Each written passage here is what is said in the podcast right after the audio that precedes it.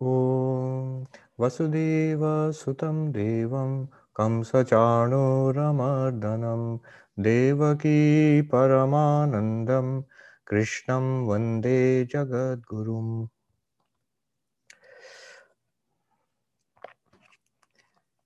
We're studying the sixth chapter. The chapter is on meditation, but before teaching meditation, uh, Sri Krishna emphasizes the importance of preparation. Um, uh, he said that first the mind has to be purified through karma yoga.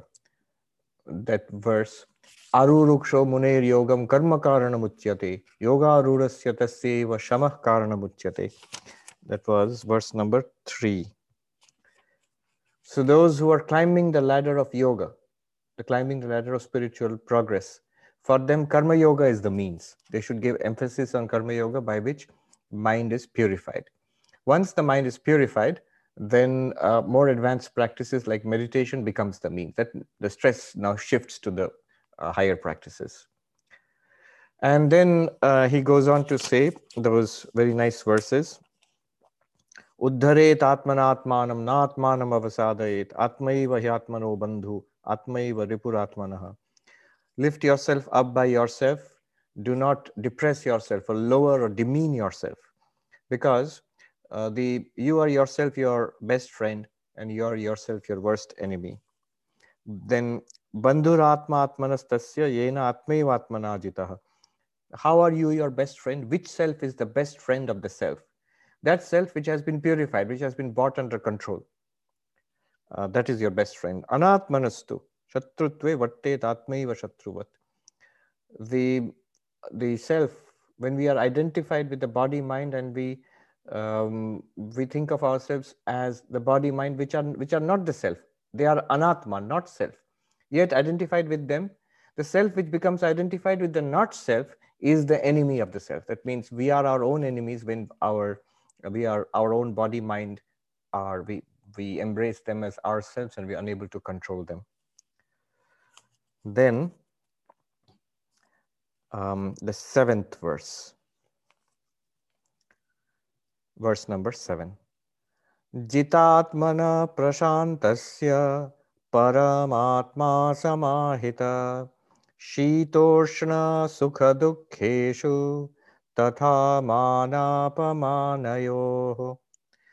The self of one who is self-controlled and serene is alone poised in heat and cold, uh, happiness and misery, as also in honor and dishonor. So, very nice verse it talks about this transition from the foundational practice, practices of purification of the self, purification of the mind, control of the self, and then the higher practices of meditation and knowledge. So it's a very important verse. Wonderful uh, insights into spiritual life are given there. Alike in heat and cold, alike in um, uh, pleasure and pain, alike in honor and dishonor. Shita, Ushna, Sukha, Dukkha, Mana, Apamana. Here, I was reading in um, our uh, that Gita Sanjivani, Ram Sukhdas commentary in Hindi.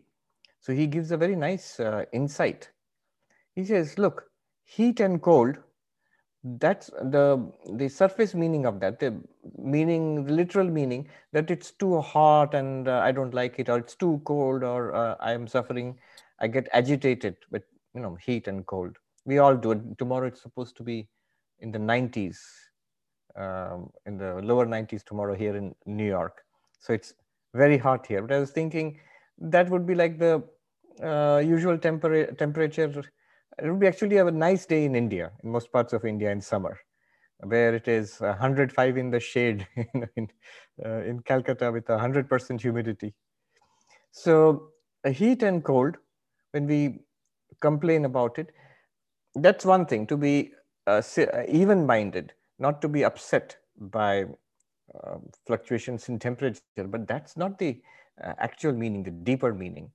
So he says ram sukhdas ji he says it is not just uh, the uh, heat and cold which is experienced by the skin but also pleasurable and uh, you know like nice tastes or unpleasant tastes experienced by the tongue um, fragrance or bad odors experienced by the um, by the nose, uh, then uh, things uh, you like to see or you do not like to see, um, sound which might be musical and sweet or harsh and discordant and noisy. So these opposites of all the senses. And he says you go deeper.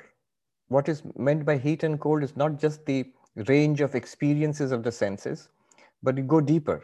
He says that when there are pleasant circumstances, you see something or someone you like and it creates a pleasant feeling inside. You taste the food you get like like you hear music. So the sense inputs are pleasant uh, which are agreeable to oneself he says that creates a coolness within us. So it's a nice interpretation.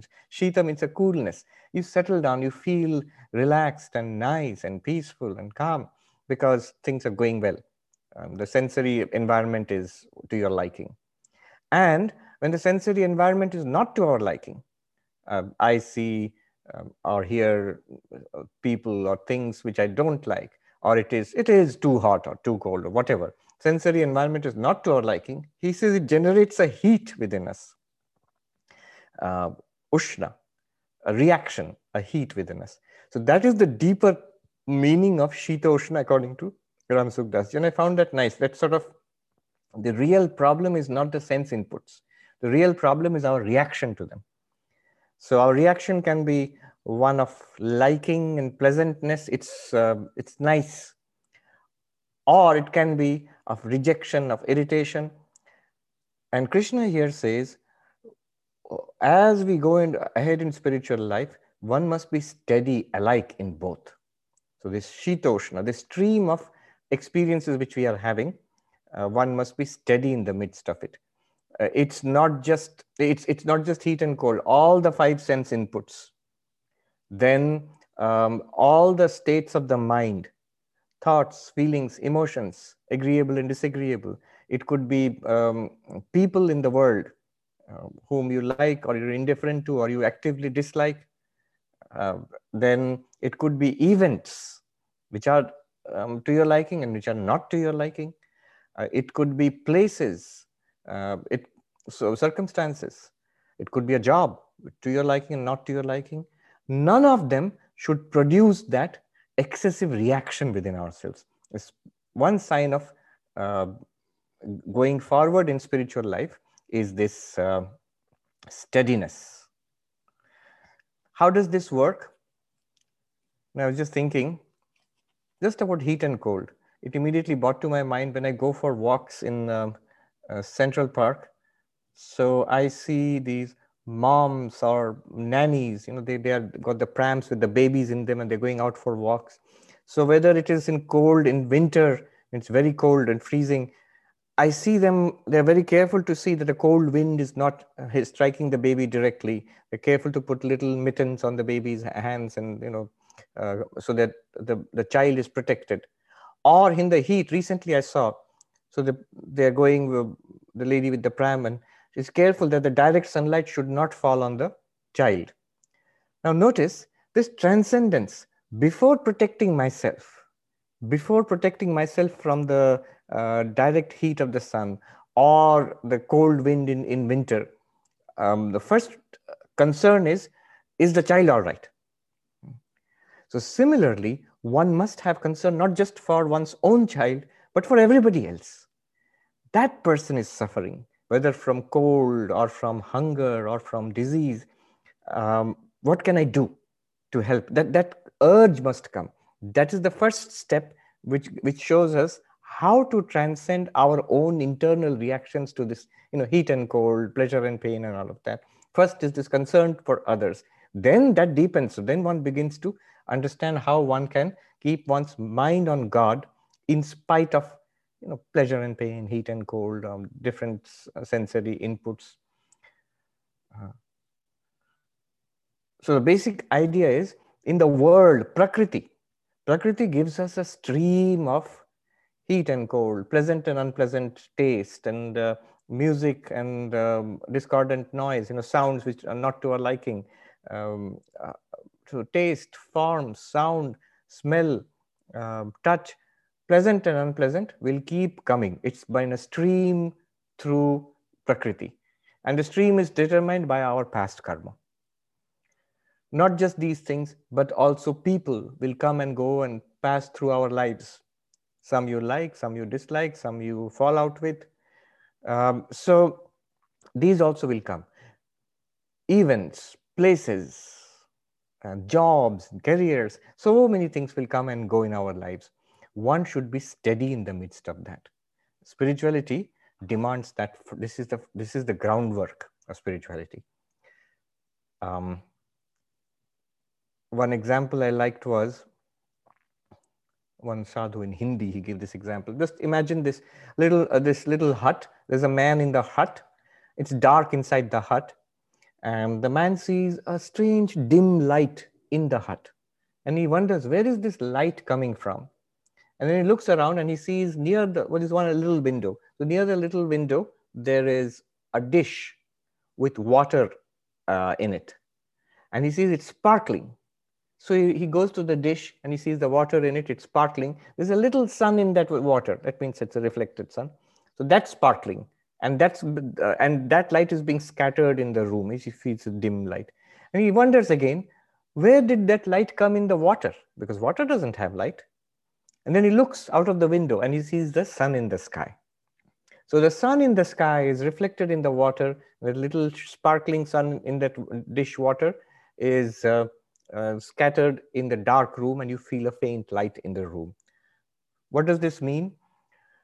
Our senses, when you sense heat or cold, pleasure or pain, when you sense um, taste and fragrance and uh, sound, you see, all of these experiences, we note there is consciousness there. There is awareness. Our senses are aware.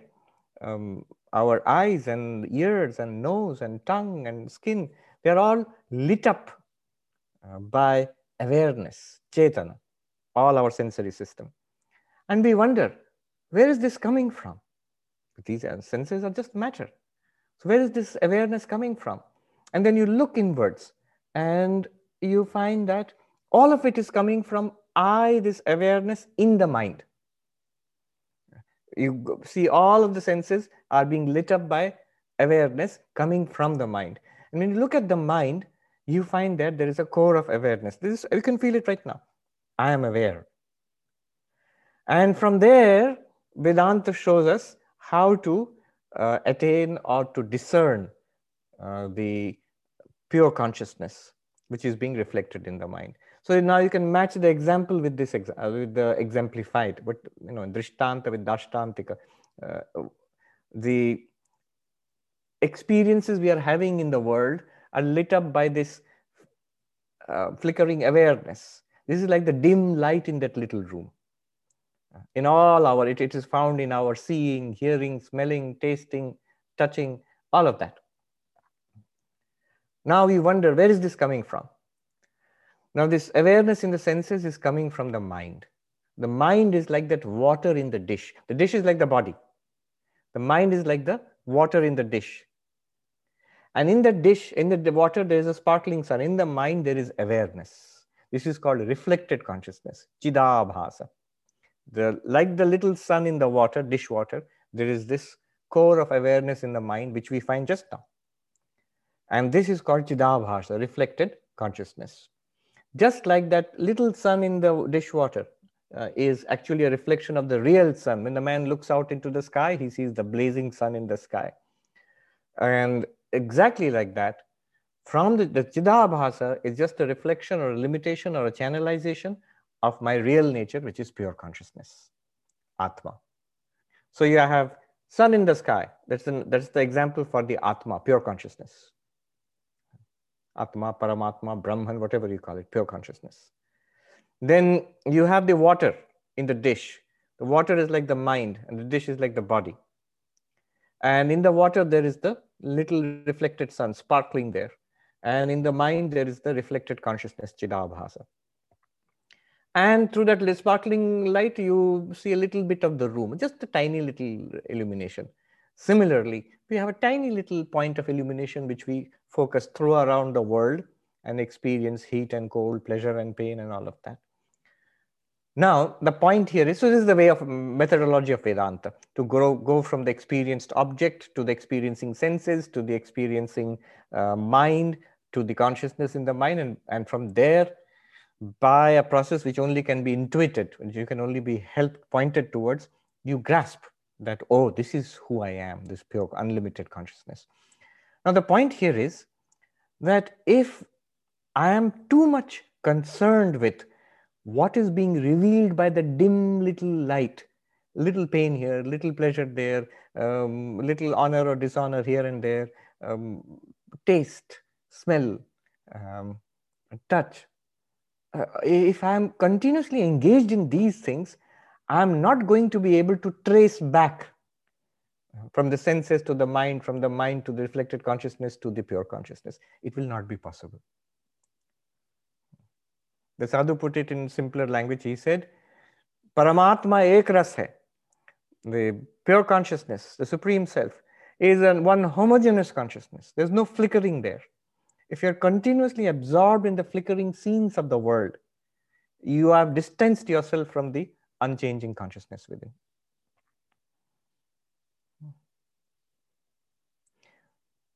Ram Sukhdas ji made a comment with which I do not totally agree with, with respect. He says that we have a natural peace within us. This is swabhavik shanti, a natural peace which is damaged or distorted the moment we get involved in either trying to get pleasure from the world or suffering from pain in the world. The moment we react to a little uh, uh, drop of pleasure in the world and we, I want that, I want it, we lost the natural peace. And um, when I react to a little bit of pain or trouble, you know, heat or pain or whatever is in the world outside, I've again lost the natural peace. So the only modification I would like to make there is the natural peace is not lost. Your nature as the Atman is peace. According to Mandukya Karika, Mandukya Upanishad, seventh mantra, Shantam. Your very nature is peace itself, not peaceful. It is peace, peace itself. That's the natural peace. That's our nature. That's our reality. And that can never be lost. But we skillfully occlude it, cover it up. It's as if lost by directing our attention to the trouble caused by the world to the promise and temptation of the world. Eat this, you'll be happy. Go to this nice environment and see the scenes here, you'll be happy. And we do get a little bit of you know, that what uh, Ram Sukhdas ji says, the little coolness inside. And we think that's what we want in life. And avoid this kind of trouble. Avoid uh, too much heat or cold, avoid uh, uh, so all of these things we, we keep on desperately trying to adjust things in the world outside and we successfully occlude or cover up, eclipse our nature as peace. It's not lost. Even in the most mm, uh, you know, troubled mind, it is not lost. You, the pure consciousness, which is also the nature of peace itself, is always there. Um, what else did I want to say here?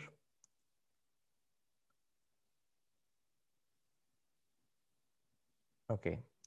Um, then he talks about Jitatmanaha. Jitatmana means one who has controlled the body, uh, mind, and senses. Here, Atma, the word Atma, Jitatmana means literally has conquered the self, but the word Atma is used in different senses. By now, I have repeated a number of times in different classes. Atma does not actually only mean pure consciousness. That's the real nature of the self. But the body is also the self because we practically think it to be so and behave in that way. So in the uh, in in a practical sense, in a transactional sense, vyavaharika, the body can be taken provisionally as the self because we practically take it to be the self. Body is atma, senses are atma, mind is atma. These are all dismissed by Vedanta afterwards. This is not the real self, but uh, Jitatmana, one who has conquered the Atma, here it applies to the body, the senses, the mind. These have been conquered. Conquered means what? So, steadiness. This is something I've seen in many spiritual seekers, especially the advanced uh, spiritual seekers, both monk, monks and lay persons, at every level there is steadiness, even physically also. That's why Swami Vivekananda, especially, and other monks also, they in insisted on health. See, at one time, bodily health will break down. That's the very nature of the body. One uh, disease comes, age comes, body begins to weaken and deteriorate because it will go one day. But as far as possible and as long as possible, one must make all efforts to ma maintain the body in good health. Um, good health is more conducive to spirituality. Good health is more conducive to a happier mind. A healthy mind, a healthy body, the old saying goes. So it is true. Good health is uh, conducive to a happier mind, and, and a healthy, happy mind is more conducive to spirituality. I heard from somebody, that Swami Pavitranandaji was here, used to say, Do not abuse the horse you cannot dismount from.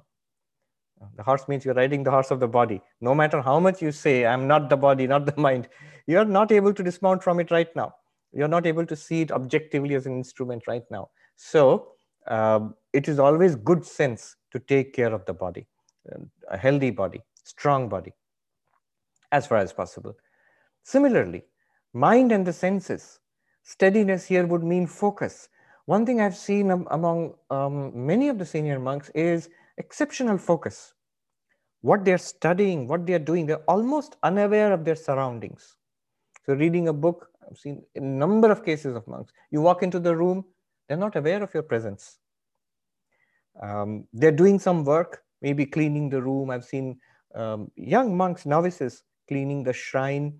And they do it with such intense focus. You can even see this in Belur. Once the pandemic is over, those who go, this you can see that sometimes the brahmacharis, the novices, they're cleaning the shrine the, uh, of Sri Ramakrishna or the Holy Mother. And you see what, what concentration and focus. They don't look around. So many people are coming and going. They're always working there. And uh, uh, you can see how with cloth they're cleaning even the little layer of dust that might be in one part of the grill of the uh, of the window or the door in, in the shrine uh, removing every little particle of dust. Once um, a, a, professor from Vishwabharati, that's the university in Shantiniketan, which was established by Rabindranath Tagore, Shantiniketan. So Rabindranath Tagore's room is there and uh, it's been preserved as a museum, a heritage site. And so uh, and, and that university has faced many ups and downs, political problems. So one professor once asked me, how is it that the work done by the Ramakrishna Mission is so uh, effective and disciplined and, and so smoothly, it flows so smoothly, and we have so many problems here uh, in our institution? I said, in an inspired moment, I had just before that, I had gone to see Rabindranath Tagore's room in Vishwa Vishwabharati, in the place Uttarayan. And then I said to him, look, when you go right here where Rabindranath Tagore's room is there, you will find there is graffiti outside the room. There's a layer of dust over everything in the room. You can see it from the window outside. You can't go into the room, but you can see it from the window. And if you go to Swami Vivekananda's room, Swami Vivekananda who passed away long before Rabindranath Tagore, you go to Swami Vivekananda's room in Belur I can guarantee that if you go inside, you put your finger on the floor, not just the bed or the chair or the table. Put your finger on the floor anywhere and rub. You will not get a particle of dust from there. And everything is spick and span and shiny. How do you know? How can you guarantee it? I can guarantee it because I did it myself. Every one of us did it. We so particularly we cleaned everything. So we had the uh, you know like by turns we had these duties of taking care maintaining the place now i said see the people who work here um, in tagore's room and they are not volunteers they are not inspired by tagore's ideals they are employees they've been given a job they have they're paid employees and some of them do a good job some of them don't but none of them are particularly inspired but they might not even have read a single page of tagore's works whereas we who are um, maintaining that room, Vivekananda's room, all of us are completely dedicated. We have given up everything in life to follow Vivekananda. Now, it is the same spirit which is transferred into the classroom, into the office, into the other aspects of the work, both in the Ramakrishna Mission and also in Shantiniketan. So, this is the difference. Um, so, the focus, focus is there. Uh, I've seen this in uh, many great meditators. Um, many monks have seen, both young and old, when they work with, with a focus and a determination also. Steadiness is a determination. The work they take up, they finish, no matter what the obstacles. Uh, this uh, there's uh, some, sometimes there's a dilettante approach to spiritual life know, or intellectual life. You take up one thing, a nice project, leave it half finished, take up another thing, leave it half finished, and take up a third thing, and then end up being frustrated. See, the mind uh, requires focus, flow, and completion. So if you don't do that, the result is not that enrichment which one would expect from taking up intellectual work or um, even our creative work or let alone spirituality. If we don't complete it, if we don't put our all into it, um, the result is actually often a kind of frustration, unhappiness. So focus, um, steadiness in the mind, a sign of a sattvic mind is a happy mind. And it's a happy, light, and joyful and clean mind, which actually has a downward effect on the body also. It's not just that the physical body, when it's strong and healthy, it'll uh, keep, it'll, is useful for your mind uh, to make your mind uh, free for spiritual practices, but the opposite also. If the mind is kept healthy and happy and in good spirit, it affects the body. I have actually seen uh, doctors so there's one uh, doctor I remember, a monk. The first thing, and you'll always remember a brilliant person. I mean, he is uh, high ranking in his medical uh, examinations, and he is a brilliant singer, one of our leading classical singers in our order. Is a um, many people don't know he's a sculptor, and uh, and so many so many talents. Somebody, one senior monk said, "God is so unfair; He doesn't distribute talents equally. To one person, He gives all, just about everything. And to the rest of us, nothing. We're like, we're like beggars. So and he said, look at this boy. Now, and as a doctor too, um, he was, uh, he is very popular as a doctor also. Why? One, one reason uh, above other, all other things, I'm sure he's a very skilled, he is a skilled doctor, but above all is what you might call, you know, the bedside manner of a doctor, uh, the, how he, he communicates with the patients the first thing, whatever problem you go to, I'm sure if you go to him with a terminal illness also, his response is, is a flat out, oh, it's nothing, you'll be fine very soon. That's perfectly all right. Oh, nothing to worry about. He'll give this broad smile and which lights up the entire room and clap you on the back.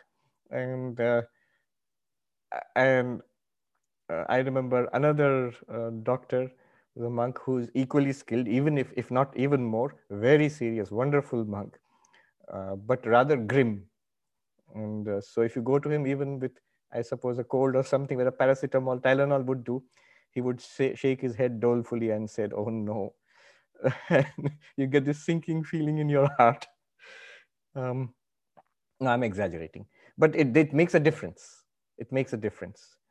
Actually, I read somewhere an interesting case um, where uh, in the United States, they're always worried about getting sued. So um, they wanted, the insurance companies wanted to find out which doctors are likely to get sued more. So I think the insurance premiums would be higher probably. so they did a study. And at first they were confused about the results of the study because there seemed to be no connection between the qualifications of the doctor or their publications or their seniority, years of practice, no correlation at all highly qualified doctors were getting sued and less qualified doctors were not getting sued. Um, senior doctors were getting sued and junior doctors were not getting sued. Uh, so what is the, where is the correlation? What is the factor determining, is there anything at all or is it totally random? And then they found one thing. They found that uh, the doctors whom the patients liked were less, much less likely to get sued than the doctors whom the patients did not establish a rapport with. And that's understandable. If you really like your uh, GP, and even if the doctor makes a mistake, you're much less likely to sue this person who's friendly, who's nice to you, and who with whom you have this nice relationship. And uh, so it's not really a function of skill. It's not really a function of qualification. It's not even really a function of experience. Uh, it's more a function of the rapport you have established with the patient. And they said, I think there are studies to show that this rapport is actually useful in, in the healing process. Patients uh, heal better so anyway, my point here was that um, steadiness, physical, um, sensory and mental, and um, uh, a, a, kind of positive attitude. It sounds trite when I put it that way, but a natural positiveness, which is uh, the, all these things are very helpful. Jitatma. This is called Jitatmana. Um, Then he says, Mana apamana. So one is alike in um, honor and dishonor. Alike in honor and dishonor. It's an important thing because um, generally what happens is we are very afraid of being insulted or dishonored and uh, we are eager to hear a few words of praise. The sadhaka, the spiritual person's uh, attitude is whenever I face suffering, so for example, insult and dishonor, my papa is being reduced. All the accumulated bad karma is being expended thereby. And uh, when I get praise and um, you know people honor me, I'm actually losing my good karma, which could have been used to put to better use. I'm uh, losing all my credit. So the you have many instances of spiritual practitioners, advanced spiritual seekers uh, in every religion who seem to actively seek out or even revel in dishonor and people dislike them or people ignore them, slight them, they're fine with it. And they're extremely uncomfortable or annoyed if people try to praise them. Uh, so this is the logic behind it uh, here, here is an interesting analysis. In Vedanta, we classify um, persons into these four categories, Pamara, Vishayi, Sadhaka, and Siddha. Pamara is the lowest, lowest in the sense of a person who's, um, who's sort of instinctive, almost just, uh, almost animalish, driven by um, just the motive of pleasure and gain, artha and kama, even just pleasure. So in an extreme case, it might be like a drug addict or an alcoholic or somebody who does not care for anything. Maybe his own life is falling apart, but only that little pleasure which uh, it, that person is addicted to. Pamara is an instinctive kind of life, uh, below the level of what you might consider a decent moral person in the world. Above this is the Vishayi. Vishayi means literally worldly, person who's interested in Vishaya, but this is a decent worldly person, what you want, one might call a dharmika Vishayi, a moral, a decent householder, a decent person in the world. The, it's basically, they are the backbone of society everywhere. Uh, they are interested in, they are interested in worldly goals, but within the limits of morality. They would, they would not overstep. They like to think of themselves as good people we have certain standards, we will not go beyond that. Uh, it's not just not being caught by the police or the IRS, but it's just my, own moral, uh, my own conscience. So this is called a Vishayi. This person is interested in uh, artha and kama, in, in gain and prosperity and, and pleasure, but on the basis of dharma, within the limits of dharma, within the limits of morality and ethics. Then higher than this is a person who is a spiritual seeker, who's no longer particularly interested in artha and kama. Maybe in the world, maybe the person has a job and a family to take care of. Fine. But the goal is now spiritual enlightenment. The goal is a spiritual quest now. Almost everybody here belongs to this category. So we are all in this category where we are. This is called sadhaka. Sadhaka is still within, very much within the limits of uh, morality and ethics. On the basis of that, no longer is the pursuit a worldly pursuit. Now the pursuit is moksha, enlightenment, God realization. We may think it's too ambitious to say that I'm seeking enlightenment or God realization, but we are actually. There's no harm in owning up to that, that we, all of us, we are. It's good. Uh, we are uh, seekers of enlightenment, all of us. So this is called a sadhaka, a spiritual seeker. We have come to this level. And then finally, above this is the, the perfected one, the enlightened one, Siddha. Siddha is the perfected one. They are above us. What do they want? They don't want uh, artha, kama, dharma, or even moksha. They've already attained enlightenment. That's why Shankaracharya can confidently sing Chidananda Rupa Shivoham, Na Dharma Na Chartho Na Kamo Na Moksha, Chidananda Rupa Shivoham Shivoham.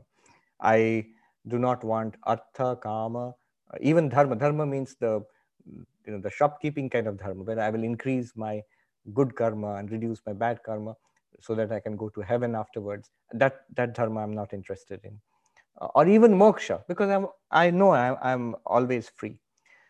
So that is the siddha, perfected one.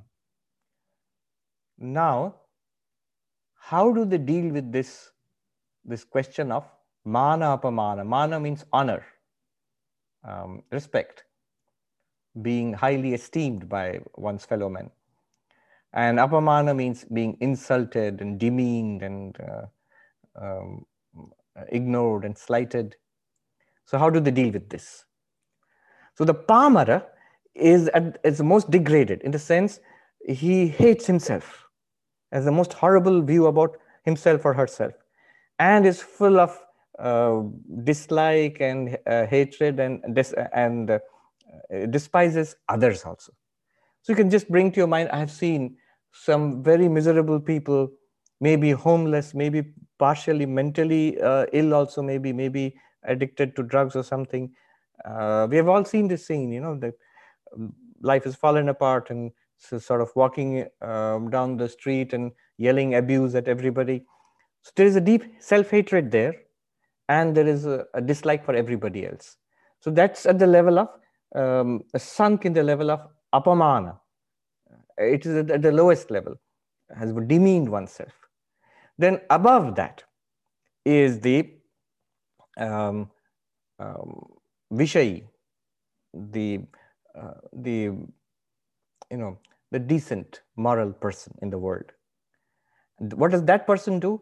That person actively tries to avoid apamana, actively tries to avoid dishonor or insult or being slighted, and actively tries to get honor. I, I want to be admired by others. I want to get plenty of likes, Facebook likes or something like friends or something. That is a very good indicator. I don't want to be disliked. I want to be liked. This is the level of Vishayi, who actively um, tries to avoid misery and you know like, uh, insult. And notice, there's nothing wrong in this. How would you help a person who is uh, at the lowest level, who uh, whose life has fallen apart, who is angry or uh, has sort of self-hatred and hates everybody else? The only way to have, you can't, that person cannot jump from there to nirvana. That person has to first get his or her life together again. You'll have to help that person to, you know, have a regular day, to get a job, to look after his or her health, to establish um, decent relationships with others. Only by coming from the Pamara level to the Vishayi level. In America, they say, get your act together and get your life together. So that level. And there, one of the biggest uh, tools for coming to that level is to actively seek the approval of others and um, uh, be afraid of the disapproval of others. Uh, the, the you know insult um, dishonor it helps to develop oneself at that level. Then you go higher to the level of the spiritual seeker which is what should interest us. There one must strip away the ego which has come uh, which has come to depend on the approval of others, which has come to depend on the like the, the praise of others. And the opposite one must do, that one must be quite comfortable with being ignored or slighted or insulted. There's no harm. You are already on the highest possible path of human evolution, that is spiritual realization. So it is actually helpful to reduce the ego. The which ego? The ego which has now been properly developed it was perverted at the lowest level. At the level of the decent worldly person, it has now been properly developed. I'm a balanced person now. I'm what you might call a normal person. Normal is not particularly normal within quotes. So you will find in the lives of the saints in every religion, they actively seek out sometimes, it may seem strange, they seek out dishonor and they actively avoid honor, just the opposite of the earlier stage. I'm so um, Saint Francis, for example, there's a very nice book, uh, Saint Francis of Assisi, uh, Little Flowers of Saint Francis. Very inspiring. It's devotional, but uh, and very inspiring. Often the, the men would come to him to become monks in his Franciscan order. He would tell them to seek out, um, you know, dishonor, put on the sackcloth, go and where people make fun of you, where children throw stones at you, and you go you go through that process your ego is crushed i've seen in ashrams often we were subjected to scoldings by senior monks which may seem un, uh, which may seem uh, uh, unfair at that time. A lot of scolding for a minor problem. This the, that minor mistake is not the point of the scolding. The point of the scolding is what is called ego crushing. Steamrolling the, the ego. I remember when i got my first big scolding from a monk for mistake. I I may think it was minor, but anyway, probably it was not minor.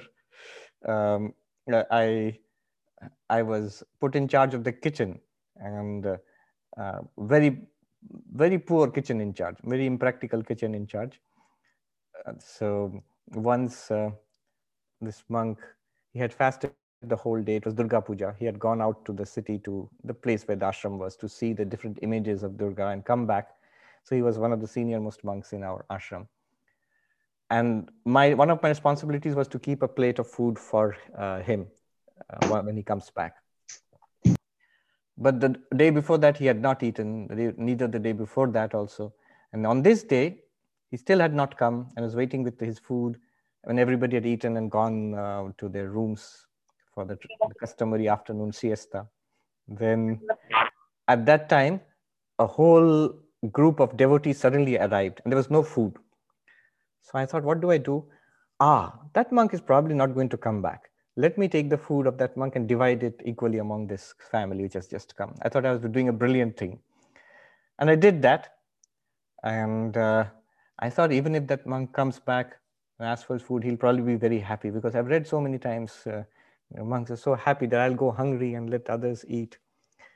And as these devotees had finished their food and were getting up, that monk arrived to to my um, anxiety. He, he called, Ah, I'm so hungry today. Where is the food? Come, come, my boy.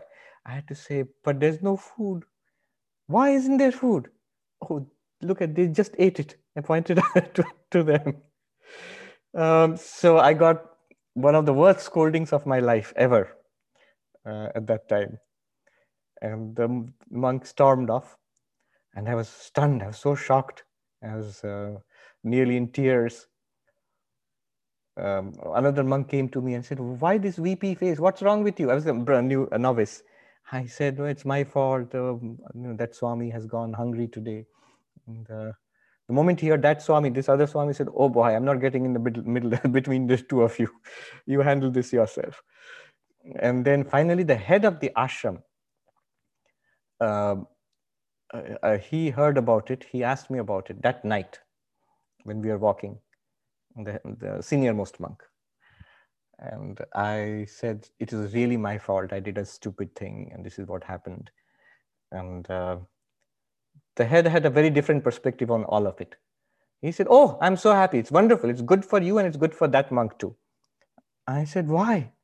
And he said, see one should not always hear praises. I was getting worried about you. Everybody was uh, everybody seemed to like you and praise you a lot.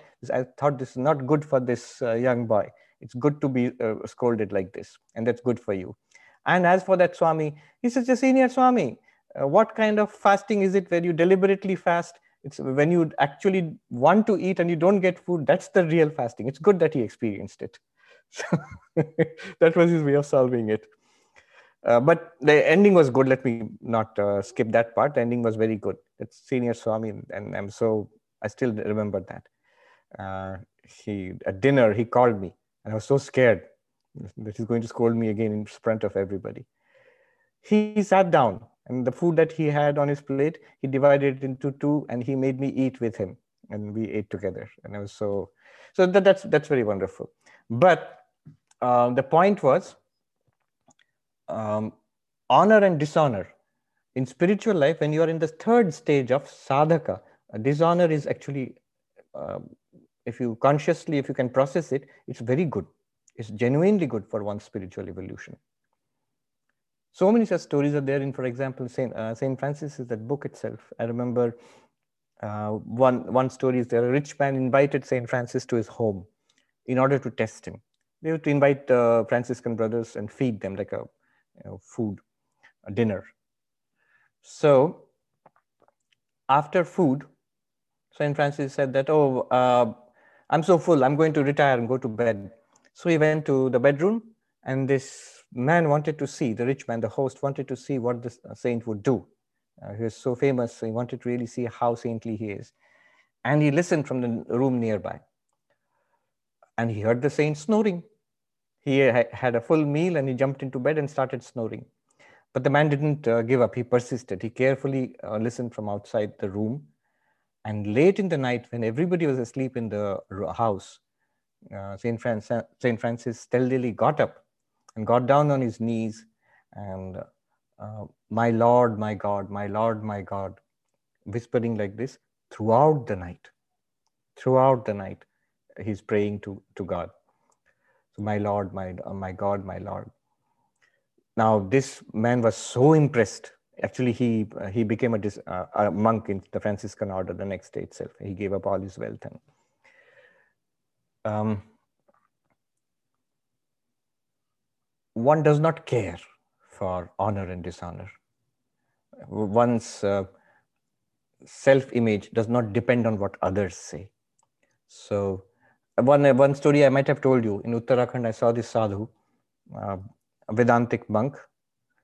His name was, um, I keep, um, Narayanananda Giri.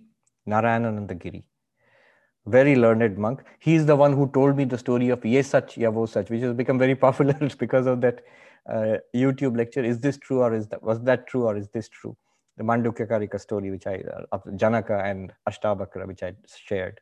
He had told me the story. So I had made his acquaintance when I was in the Himalayas there in, in Gangotri. And other monks also respected him. But he was a kind of a um, little bit of a rebel and so one of the stories I heard about him was uh, it's a small place actually. The community of monks there is quite small uh, because it's it's um, it's a really a small place. And uh, I don't know why, but monks tend to be quite gossipy. So once a couple of monks came to this Narayanandagiri and said, Swami, do you know what they are saying about you in this in that ashram? In Hindi, आप जानते हैं आपके बारे में क्या बोल रहे हैं वो लोग you know what they're saying about you? And the Swami replied immediately. He said, It's all true. In Hindi, he said, Sab sach hai. They were taken aback. They didn't even have a chance to convey the gossip, what they are people said, talking about you. He just said, Oh, whatever they are saying, it's all true. And then uh, this, what do you mean? He said, You wanted to know if there's in truth in the gossip, you know, the whatever talk they have about me. I'm giving you a blank check. You put in whatever you like there. I'm not interested. And uh, so look at the attitude. I'm not at all interested in what people are saying about me, good or bad. It literally makes no difference to me. Uh, Ramana Maharshi's example is there. Ramana Maharshi, somebody wrote an article in a paper uh, criticizing him, and they sent a copy to him also. Not only that, uh, the Maharshi sat and carefully corrected the grammatical mistakes uh, and improved the language and sent back the copy to, that, to the author to the bewilderment of the people in the ashram who were outraged. He said that, but uh, he was criticizing you. Didn't you notice? And Ramana Maharshi said, Oh no, he was criticizing some fellow called Ramana. I'm not Ramana. So, um, there was a newspaper editor whom Swami Vivekananda was once praising. And then somebody remarked that, but he doesn't like you. He, he has criticized you. And Swami Vivekananda immediately replied, What of that? Uh, can I not see the good qualities in a person, even if he does not like me personally? So, Sri Ramakrishna himself was criticized so much. They, they called him mad and whatnot. Now, see, the interesting thing is, Sri Ramakrishna was praised to the skies also. Ramchandra Datta, Girish Babu, in his lifetime, what is the highest praise one can get? They called him God, an incarnation of God. And uh, Sri Ramakrishna did not like that kind of talk. It amused him. He asked Girish Ghosh and Ramchandra Datta, what is it that you see in me? Oh, you're, you're calling me God. And he was not moved. But notice, you can't stop it. Sri Ramakrishna, he's, he scolded those people who were spreading this that he's an avatar but that didn't stop them. They did it all the more. Of, of if he's uh, if he's saying that he's not an avatar, that means all the more that he must be an avatar. Look how how uh, humble he is. Uh, now, I was just thinking, if he could not stop these people who were his devotees, who were devoted to him, if he couldn't make them shut up, how can he make the, his critics shut up?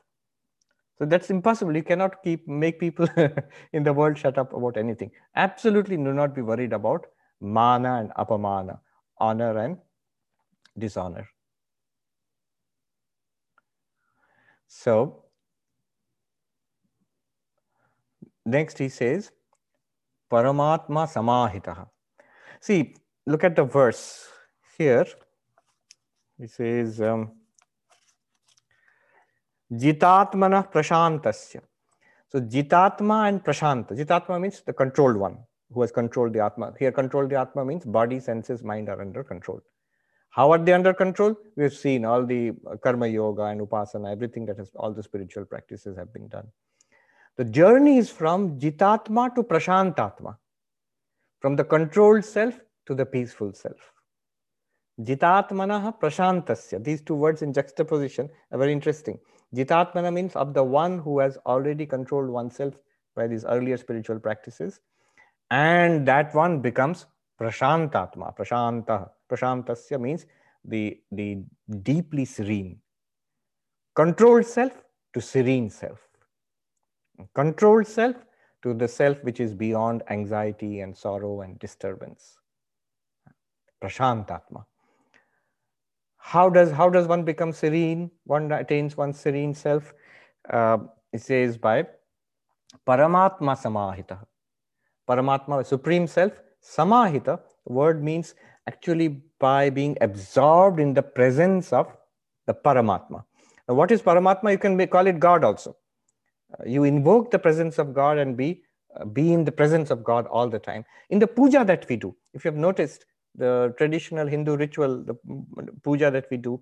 So when I do the Sri Ramakrishna puja, at one point early in the ritual, there is a short sequence where we invoke the presence of the deity.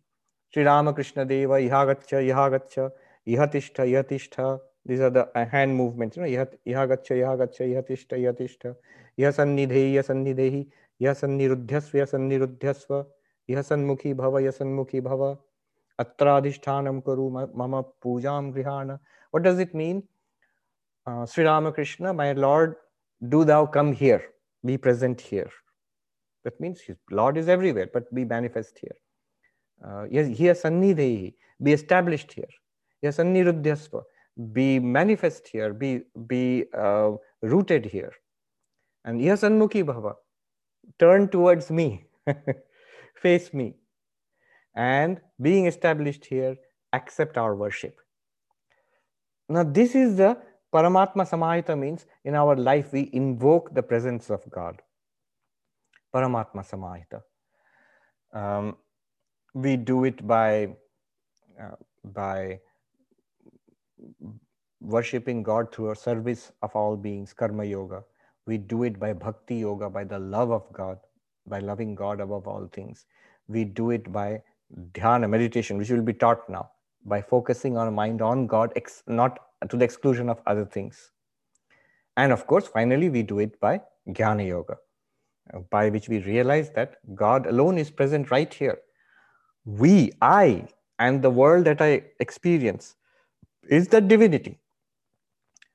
When vedanta tells me tat tvamasi tat is the reality of this universe of the objective universe, which I call God. Tuam, thou, is the reality behind this body and mind. The reality behind this body and mind, how do I find that? By an examination of the body, of the mind, beyond that, the, the unchanging light of consciousness. That is my reality, the Sakshi Chaitanya, the witness consciousness. And in the world, the one unchanging in the midst of all changing things is that one existence everywhere, which you experience everywhere. Everything else is just name and form being imposed upon it. So the names and forms keep changing, but that one underlying existence, Sat, and the Chit within me, pure consciousness, which I am, not within me, which I am actually really, and the Sat, which is manifesting in this universe, are one reality. That's the meaning of Tattvamasi. That's the real practice of Paramatma Samahita. Here, Paramatma, Supreme Self, an interesting thing is Ramanujacharya, the great master of Vishishtadvaita Vedanta, in his commentary on the Bhagavad Gita on this verse, uh, he says Supreme Self here means yourself, which is surprising actually. Because if you see Ramanuja's um, Siddhanta, his, his philosophy, his philosophy is we are not the body, not the mind, we are the witness consciousness. That's the real nature of the jiva. That's the Atma, the real self. And beyond this is God, Narayan or Vishnu, which is Paramatma, Supreme Self. What is the relationship between Atma and Paramatma? They are not the same thing. Supreme Self and individual self. The real individual self is a part, uh, a part, an amsha or shesha of the uh, supreme self. You are a part of Narayana. You are not Narayana. You are a part of Narayana as much as a cell is a part of this body. A cell is definitely this body, but only a part, tiny, tiny, inconsequential part. So similarly, you discover yourself as the consciousness beyond body and mind, but after, the, so this is the process of jnana, knowledge, and after that, according to Ramanuja, after that, you have to establish a devotional relationship between you, the self, which you have discovered, and the Supreme Self. You are like a ray of light from the sun. You are not the whole of the sun. There's a whole and part relationship between you and the whole. So this is, this is um, Ramanuja, Vishishtadvaita Vedanta. In this verse, when Paramatma Samahita established in the presence of the Paramatma, you would expect he would invoke God here, the Supreme Self. But in his commentary, he makes it very clear. Paramatma means you your real nature, not the body and the mind. Supreme, so, then why are you calling it Supreme Self? He's very clear. It's not God that is being talked about here. It is your real nature. Then why are you calling it Paramatma? Param means supreme or beyond. Beyond what? This is beyond the bodily self, beyond the mental self. The bodily self and the mental self, which had been controlled in the first stage, Jitatma. Beyond that is the supreme self, the pure consciousness, which you are, the real, your real nature. So here, in one of these instances where Ramanuja agrees with Shankaracharya, both of them say that Paramatma here means the pure consciousness, your real nature. Um, you find that and be established in that. So that is the conclusion. Paramatma Samahita. That helps you to be peaceful in all instances of life. But first, first of all, Jitatma, a steadiness, and then uh, Prashantatma. Prashanta means the serene self. Controlled self, serene self. Uncontrolled self, directly jump to serene self, not possible. All right. Let us see the activity here. The next verse is very nice. Talks about jnana and vijnana. So interesting verse, especially in the light of Ayon Maharaj's book on Vijnana Vedanta. So we'll see that verse next time. Uh, Poonamji has written, Krishna talks about the same thing, chapter 2, verse 14. Titiksha is a solution. Yes, titiksha is a solution. Titiksha means forbearance. Matra sparshastu kaunteya. Shitoshna sukhada. Uh, sukhadukhada. Agama apayina tan titikshasva bharata. It says um, the contacts with the senses produce heat and cold, pleasure and pain.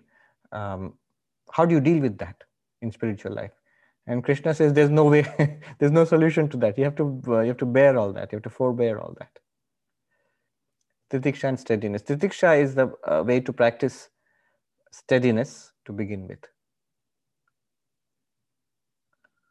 Then Rick says, studies show that meditators tend to have more stable physiologies. Yes, less reactive to stress, quicker and easier to recover from it. True, true. That so many such studies are coming out. Actually, clinical studies done. It's good for our health to be also to be steady. Meditation gives steadiness, but steadiness also is helpful in meditation. Here, Krishna prescribes it before meditation. A steady person can meditate much more easily.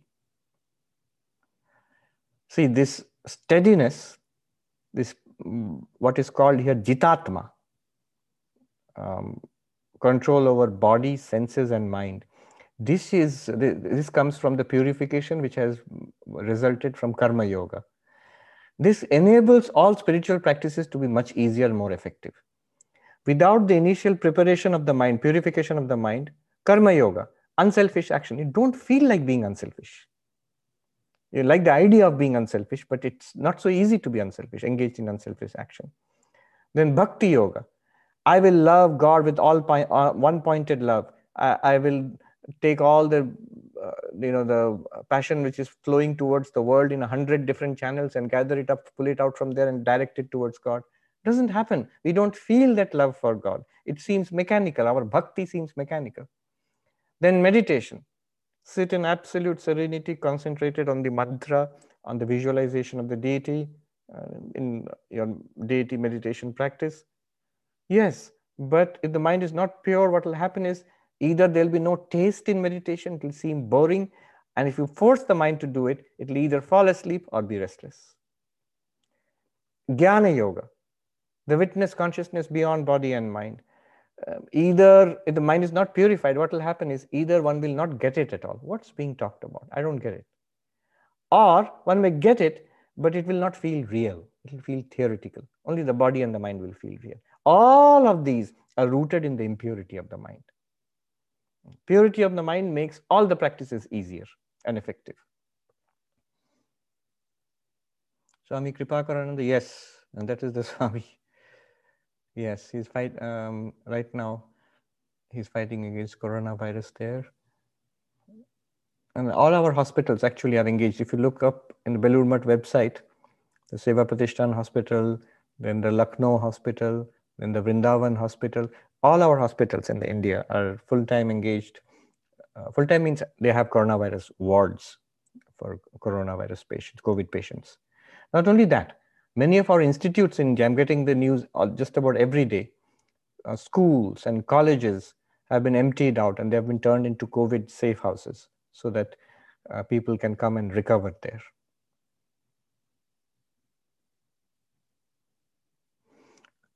Krishnamurti Vishwanathan says, Thank you for the comment about good health being conducive for spiritual work, Swamiji.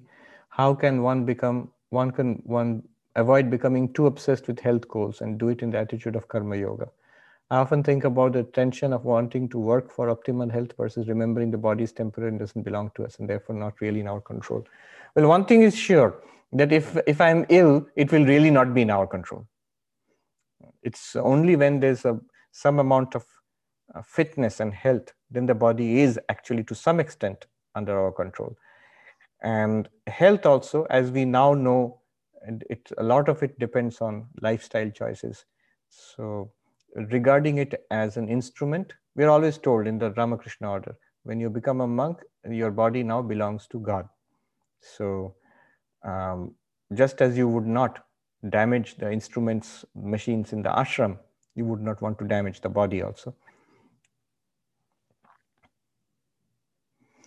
Cordelia says the purpose of making monks beg for food and exercise to decrease one's ego. I, I think so. Uh, we're supposed to beg for food from three houses or five houses. Uh, it's also a good way of getting out of washing dishes. You know, like cooking, you have to wash so many dishes. And if you have, if you beg for food, you've only your own begging bowl to wash. That's a big chore. In one of our ashrams, in Orange County in LA, in Trabuco Canyon, with a very beautiful ashram there, a retreat center. So they have a unique approach to washing dishes. After food is done, they lock the doors and they will not open the doors until all the dishes are washed. So nobody can run for it after food. so you all have to wash the dishes. Uh, Girish says, How did Sri Ramakrishna describe what it was like to be him, like to be enlightened? Must have asked, been asked that several times. Yes, in the Gospel of Sri Ramakrishna, you find many descriptions of his own spiritual experiences, um, numerous descriptions of his visions. Um, and if you match it with the Gita, with the Panchadashi, other Vedantic texts, you begin to see how it is different. This is a question that actually Arjuna asks Sri Krishna at the end of the second chapter. What is it like to be enlightened? Sthitapragyasya ka bhasha. How, how is it different? How does an enlightened person uh, walk and talk and sit? And by that, he does not literally mean walk and talk. He means, walking means how does he go around interacting with people and objects and things in the world? How does he sit means how does this person withdraw from the world and meditate? And uh, talk means how does this person react to good and bad things in the world, which you know, pleasant and unpleasant things. So how do we do that and how would an enlightened person do that? And so what difference does enlightenment make? And uh, Sri Krishna's answer is one of the most inspired parts of the Bhagavad Gita, Sthita Pragya, those few verses. Gloria says, Jesus also said, Why do you call me good? God alone is good, yes. Well, you can't make either critics um, uh, shut up or even your uh, admirers shut up. So it's best to give up that attempt. All right. We'll meet tomorrow again uh, in Pravrajika Viraja Prana's talk.